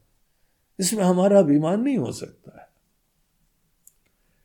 हर व्यक्ति अपने अपने क्षेत्र में भगवान का निमित्त बन के कार्य करे। बगैर तुम्हारे भी सब होने वाला है। ऋते भी त्वाम न भविष्यंति सर्वे। ये जितने लोग दिखाई पड़ रहे हैं ना, तुम्हारे बावजूद इस सब मृत्यु को प्राप्त होंगे। हो ही रहे प्राप्त, तुमने देख ही लिया है। तुम तो उठो और अपना ही सेवा करो, अपनी ठीक भावना से कर्म करो, हमारे निमित्त बन के कर्म करो। और अगर तुम करोगे तो तुम धर्माचरण कर रहे होगे। और धर्माचरण करोगे, ईश्वर का निमित्त बन के तुमको यहाँ पर भी यश की प्राप्ति होगी, कीर्ति की प्राप्ति होगी और अंततः हमारा आशीर्वाद तुमको प्राप्त होगा। और तुमको जाने में कोई समस्या भी नहीं होगी, क्योंकि तुम सदैव परमात्मा में रम रहे हो। विनाश तो केवल नाम रूपों का होता है, तत्व का विनाश नहीं होता है। इसीलिए सदैव उसके ऊपर दृष्टि रखो और इस तरीके से ये द्रोण, भीष्म, जयद्रथ, कर्ण आदि जितने योद्धा लोग हैं, हम ही ने उनको जन्म दिया है और हम ही मारने वाले अगर टिके हुए हैं तो हमारी वजह से टिके हुए हैं। इस बात को तुम देखो। तुम तो यहाँ पर सब हमारे ऊपर ये ज़िम्मेदारी छोड़ के युद्धस्व जेता रण सपत्नान। पूरी सेना के साथ तुम अपने कर्तव्य कर्म का पालन करो। हर व्यक्ति को अपने कर्तव्य कर्म का पालन करना है। अनेकों ऋषि मुनि का दिखाया तुमको दर्शन वो लोग को ज्ञान प्राप्त करना, ज्ञान देना, सबको एनलाइटन करना, वो काम है। तुम एक क्षत्रिय हो, तुम्हारा काम है देश की रक्षा करना, धर्म की रक्षा करना। जो भी सबके अंदर अंत प्रेरणा है, उसके अनुरूप वो काम करे, भगवान का निमित्त बन के अपने ऊपर ही कर्तापन का अभिमान रखना और अपने ही दो चार लोगों को ही सब कुछ समझना, ये हमारे मोह है। इससे हमको मुक्त होना चाहिए। तो ये फिर संजय बीच में आगे यहाँ पे बोलते हुए बताता है कि एत श्रुत्वा केशवस्य। ये हमारा मृत्यु का रूप तुमने देखा। ऐसा जब भगवान कृष्ण ने अर्जुन को बताया तो वो प्रणाम करके फिर से मन के अंदर गदगद होते हुए और डर भी व्याप्त है, क्योंकि ये तो अकल्पनीय चीज़ थी। बड़ी शॉकिंग सी चीज़ थी अर्जुन के लिए। तो उनको प्रणाम करके अर्जुन ये बोलता है कि भगवान, ये जो है आपने बताया है, आप जगत की उत्पत्ति, स्थिति नाश कर रहे हैं। रक्षाम सी भीतानी दिशो द्रवंती सर्वे नमस्यंती च सिद्ध संगा अब हमको पता लगा, ये सिद्ध संगा लोग, सिद्ध लोगों का संग ये आपको क्यों नमन करता है, क्यों स्तुति करता है? क्योंकि ये फैक्ट को देख रहे हैं। कैसे नहीं करेंगे? ये जिनको दिखाई पड़ रहा है, वो आपकी स्तुति करेंगे। आप ही वेद्य हैं, आप परम धाम हैं, आप विश्व रूप हैं। वायु यमो, अग्नि, वरुण, शशांक, अनेकों रूप जो भी व्यक्त हैं, सब आप ही हैं। आपको बारंबार नमस्कार है। पुनः भूयोपि नमो नमस्ते। पुनः नमस्कार है, फिर नमस्कार है। ऐसे बार बार अर्जुन भगवान को प्रणाम करता हुआ, फिर क्षमा याचना करता है बोलते, भगवान, आप ये हैं, ये हमको कभी पता ही नहीं था, कभी कल्पना ही नहीं थी। भगवान, अज्ञान में, अनजाने में हम आपको कैसे देखते थे, कैसे ट्रीट करते थे? आपको हम अपना जो है, वो मात्र सखा समझते सखे थी मत्वा प्रसभम यदुक्तम। हे कृष्ण, हे यादव, हे सख्या इस नाम से हमने आपको बुलाया। एक सामान्य व्यक्ति समझ रहे थे। और आप थे क्या? ये हमको अब पता लग रहा है। जगत अधिष्ठान, आप ही ब्रह्मा, विष्णु, महेश है। आप सर्वस्व हैं, आप सर्वात्मा हैं। हमको भगवान पता नहीं था। कृपया हमको आप क्षमा करिए। हमने अनजाने में या बड़े अपनापन में बड़े प्रेम में कुछ भी आपके लिए कह दिया हो आपके साथ जो है वो अनजाने में जो व्यवहार हुआ। हम्म, विहार शय्यासन भोजनेशु भोजन के समय साथ में बैठने के समय और खेलते समय रेस्ट करते समय। आपके लिए हमने क्या क्या बातें जो यूज़ करी हैं। तत्क्षाम ये हमको आप प्रभु क्षमा करिए। आप ही जगत के पिता हैं, आप पूरे चराचर के माता हैं, पिता हैं, बनाने वाले हैं। हम्म। तो बार बार अर्जुन उनको प्रणाम करके उनसे क्षमा याचना करता है। बोलते हैं, जैसे पिता एवं पुत्र से पिता जो है, पुत्र को क्षमा कर देते हैं। जैसे एक सखा अपने सखा को क्षमा कर देता है, एक प्रेमी अपने प्रियतम को क्षमा कर देता है, उसी तरीके से हमको आप क्षमा करें या सह लें प्रभु। ऐसी चीज़ हमने कभी देखी नहीं थी। अब तो भगवान हमको आप प्लीज़ अपना दोबारा पुराना रूप दिखाइए। अब जैसे हमने बताया अर्जुन का ही दिन था। उसने तो जो मांगा आज मिल रहा है। देखो कभी कभी भगवान से क्या मांगते हो, मिल जाता है, ये ध्यान रखना। इसीलिए ज़िम्मेदारी तुम्हारे ऊपर है, फोकट की छोटी सी चीज़ें मत मांगना, क्योंकि आज तुमको सब कृपा मिल रही है। अर्जुन ने भगवान से बोला, भगवान, आप तो हमको किरीटिनम गदिनम चक्र हस्तम इच्छा ताम दृष्टुम अहम तथा एवं। हम वो रूप आपका देखना चाहते हैं। ते नैव रूपेण चतुर्भुजे न सहस्र बाहो भव विश्वमूर्ते। हे विश्वमूर्ति, हमको तो आप भगवान अपना वो चतुर्भुज रूप प्लीज़ दोबारा दिखाइए। हमको थोड़ा चक्कर आ रहा है। हम खड़े नहीं हो पा रहे हैं। बहुत हार्ट बीट्स हमारी बढ़ रही हैं।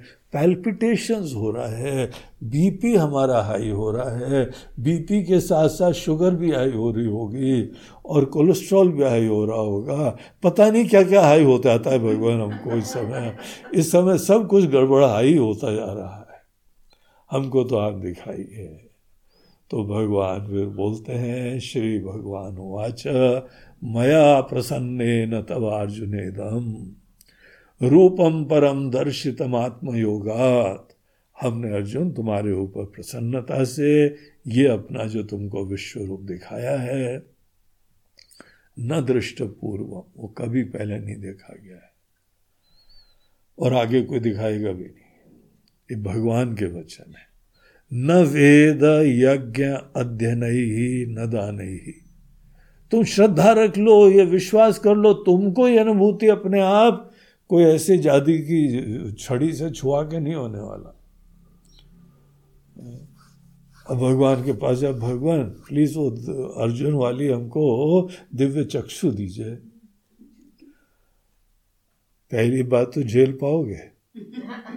तुम्हारे अपने लोग मृत्यु के मुख में जा रहे हैं, मर रहे हैं, उनका जो है ना वो भगवान अच्छी तरीके से चबा चबा के खा रहे हैं। तुम नहीं देख पाओगे। छोड़ो आइडिया ड्रॉप करो? बस श्रद्धा उत्पन्न कर लो, भगवान की इच्छा से सबका आना, स्थिति और जाना सब ऐसे होता है। तो ये हमारा जो रूप है, ये केवल तुम्हारे लिए विशेष रूप से दिखाया। तो संजय फिर बोलते हैं, इति अर्जुनम वासुदेव तथोक्वा स्वकम रूपम दर्शया मास भूया दोबारा रूप दिखा दिया भगवान ने अपना। अर्जुन को भी क्या रिलीफ मिली होगी? सोच लो जिसका ब्लड प्रेशर टॉप हाई पे चल रहा था, छत के ऊपर सडनली नीचे आ गया होगा। फिर से नॉर्मल लेवल हो गया। आश्वास आमास च भीतम नाम भूतवा पुनः सौम्य वपुर महात्मा। वो सौम्य वपु वो बहुत ही सुंदर रूप तो भगवान का ये सुंदर रूप। प्रारंभ है, फिर और भगवान का ज्ञान प्राप्त करो तो उसके अंदर और भी जीवन के बड़े कटु सत्य होते हैं। तो अर्जुन यहाँ बोलता है, भगवान आपका ये मानवीय रूप देख के, ये सौम्य रूप देख के इदानीम अस्मी संवृत्त सचेता प्रकृति गता। अब दोबारा हमारा संतुलन ठीक हुआ है, भगवान। It was a shocking horrifying experience लेकिन इट्स अ फैक्ट, ये जीवन का यथार्थ था। और अंत में इस अध्याय के भगवान बोलते हैं कि ये रूप बड़ा दिव्य था। देवापि अस्य रूपस्य नित्यम दर्शन कांक्षिणा देवा लोग भी चाहते हैं, देवता लोग भी हमको दिखाई पड़ जाए। लेकिन ये वेद से, तपस्या से, दान से, यज्ञ से, पूजा से ये नहीं दिखाई पड़ता है। हाँ भक्ति से तुम हमारे यथार्थ को जान सकते हो। अब यथार्थ पता लग गया है जीवन का। ईश्वर परम सत्य है, पता लग गया है तो उनके प्रति भक्ति भाव रखो। भक्त्या तो अनन्या शक्य अहम एवं विधोर्जुन ज्ञातुम दृष्टुम च तत्व न प्रवेशुम च परंतपा इसको जानना, इसका दर्शन करना तत्वतः समझना ये संभव है। और अंतिम पचपन श्लोक फिफ्टी फिफ्थ श्लोक इस अध्याय के अंत में बड़ा सुंदर प्रसिद्ध है, ये सब लोग याद कर लो। इतना अच्छा प्रार्थना है, प्रेरणा है। भगवान कहते हैं, मत कर्म कृत। ये सब जानने के उपरांत फाइनली क्या करना है? मत कर्म कृत। ईश्वर को हृदय में रख के, वो परम सत्य है। उनके तुम निमित्त हो। वो तुम्हारे स्वामी हैं। तुमको बनाने वाले हैं, चलाने वाले हैं, ले जाने वाले उनके निमित्त बन के यहाँ पे समस्त कर्म करो। मत परमा वही जीवन का परम सत्य है। उन्हीं को अल्टीमेट जान के मत भक्ता उनके प्रति ही प्रेम भाव रखो। और भगवान के प्रति प्रेम भाव रखो, इसका मतलब ये नहीं अपने स्वजनों के प्रति मत रखो, अपने स्वजनों को भी भगवान का ही अंश देखो। भगवत भक्ति सबको व्याप्त कर लेती है। भगवत भक्ति ये नहीं कहती है, बाकी से प्रेम खत्म कर दो, क्योंकि उनके भी कण कण में वही भगवान है ना। भगवान के भी व्यक्ति है। लेकिन संग वर्जिता अटैचमेंट से फ्री हो। निर्वय रहा सर्वभूतेशु और समस्त प्राणियों के प्रति वैर भाव मत रखना। और ये पराय पने से वैर भाव आता है। गिने चुनों से आसक्ति करोगे तो सब दूसरे पराय हो जाएँगे। जिम्मेदारियों का निर्वहन ज़रूर करो अपनों का।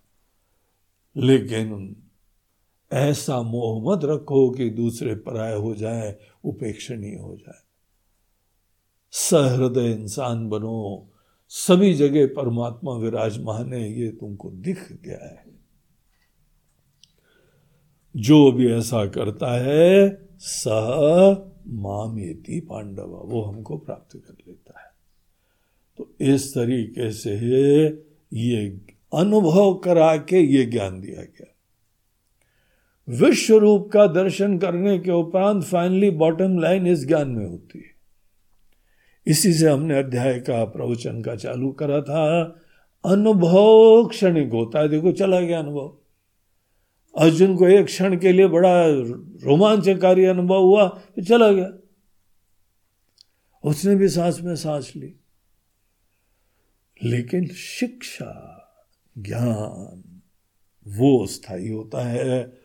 वो चीज़ ही हमको भी एम करनी चाहिए और इस तरीके से दूसरों के अनुभव से सीखो। हर जगह थोड़ी अपने को उंगली जलानी पड़ती है जानने के लिए कि अग्नि जलाती है। अनेकों के अनुभव से सीखो सीखो, ये ज़्यादा प्रधान है। तो यहाँ पे भगवान ने अर्जुन को एक प्रिस्क्रिप्शन दिया कि अगर तुम इस टाइप का जीवन जीते हो और भक्ति से युक्त हो के तो तुमको जो है वो मत भक्ता, हमारी भक्ति करनी चाहिए।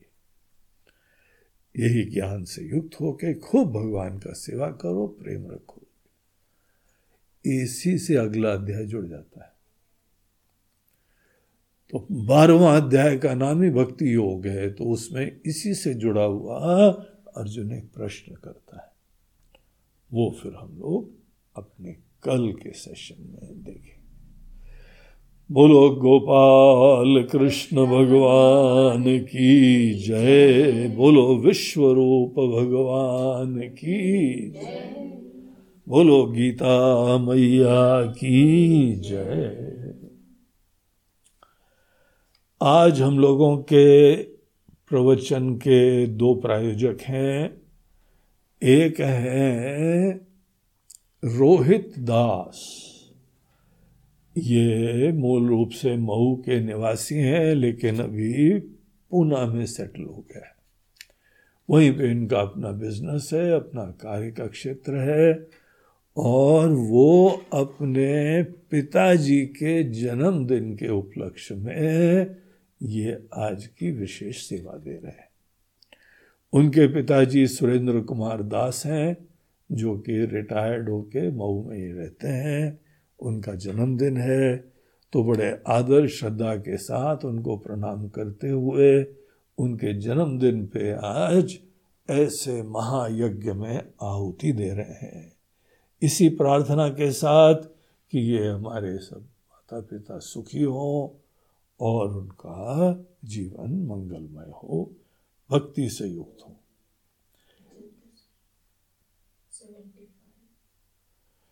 और दूसरे जो है वो बम्बई के सतीश और सुमन शर्मा जी। सतीश और सुमन शर्मा दोनों वकील हैं बम्बई में और बड़े धर्मनिष्ठ हैं। उनकी तरफ़ से भी आज महायज्ञ के लिए ये आहुति है। आप दोनों को भी बहुत बहुत शुभकामनाएँ और आशीर्वाद। हरिओम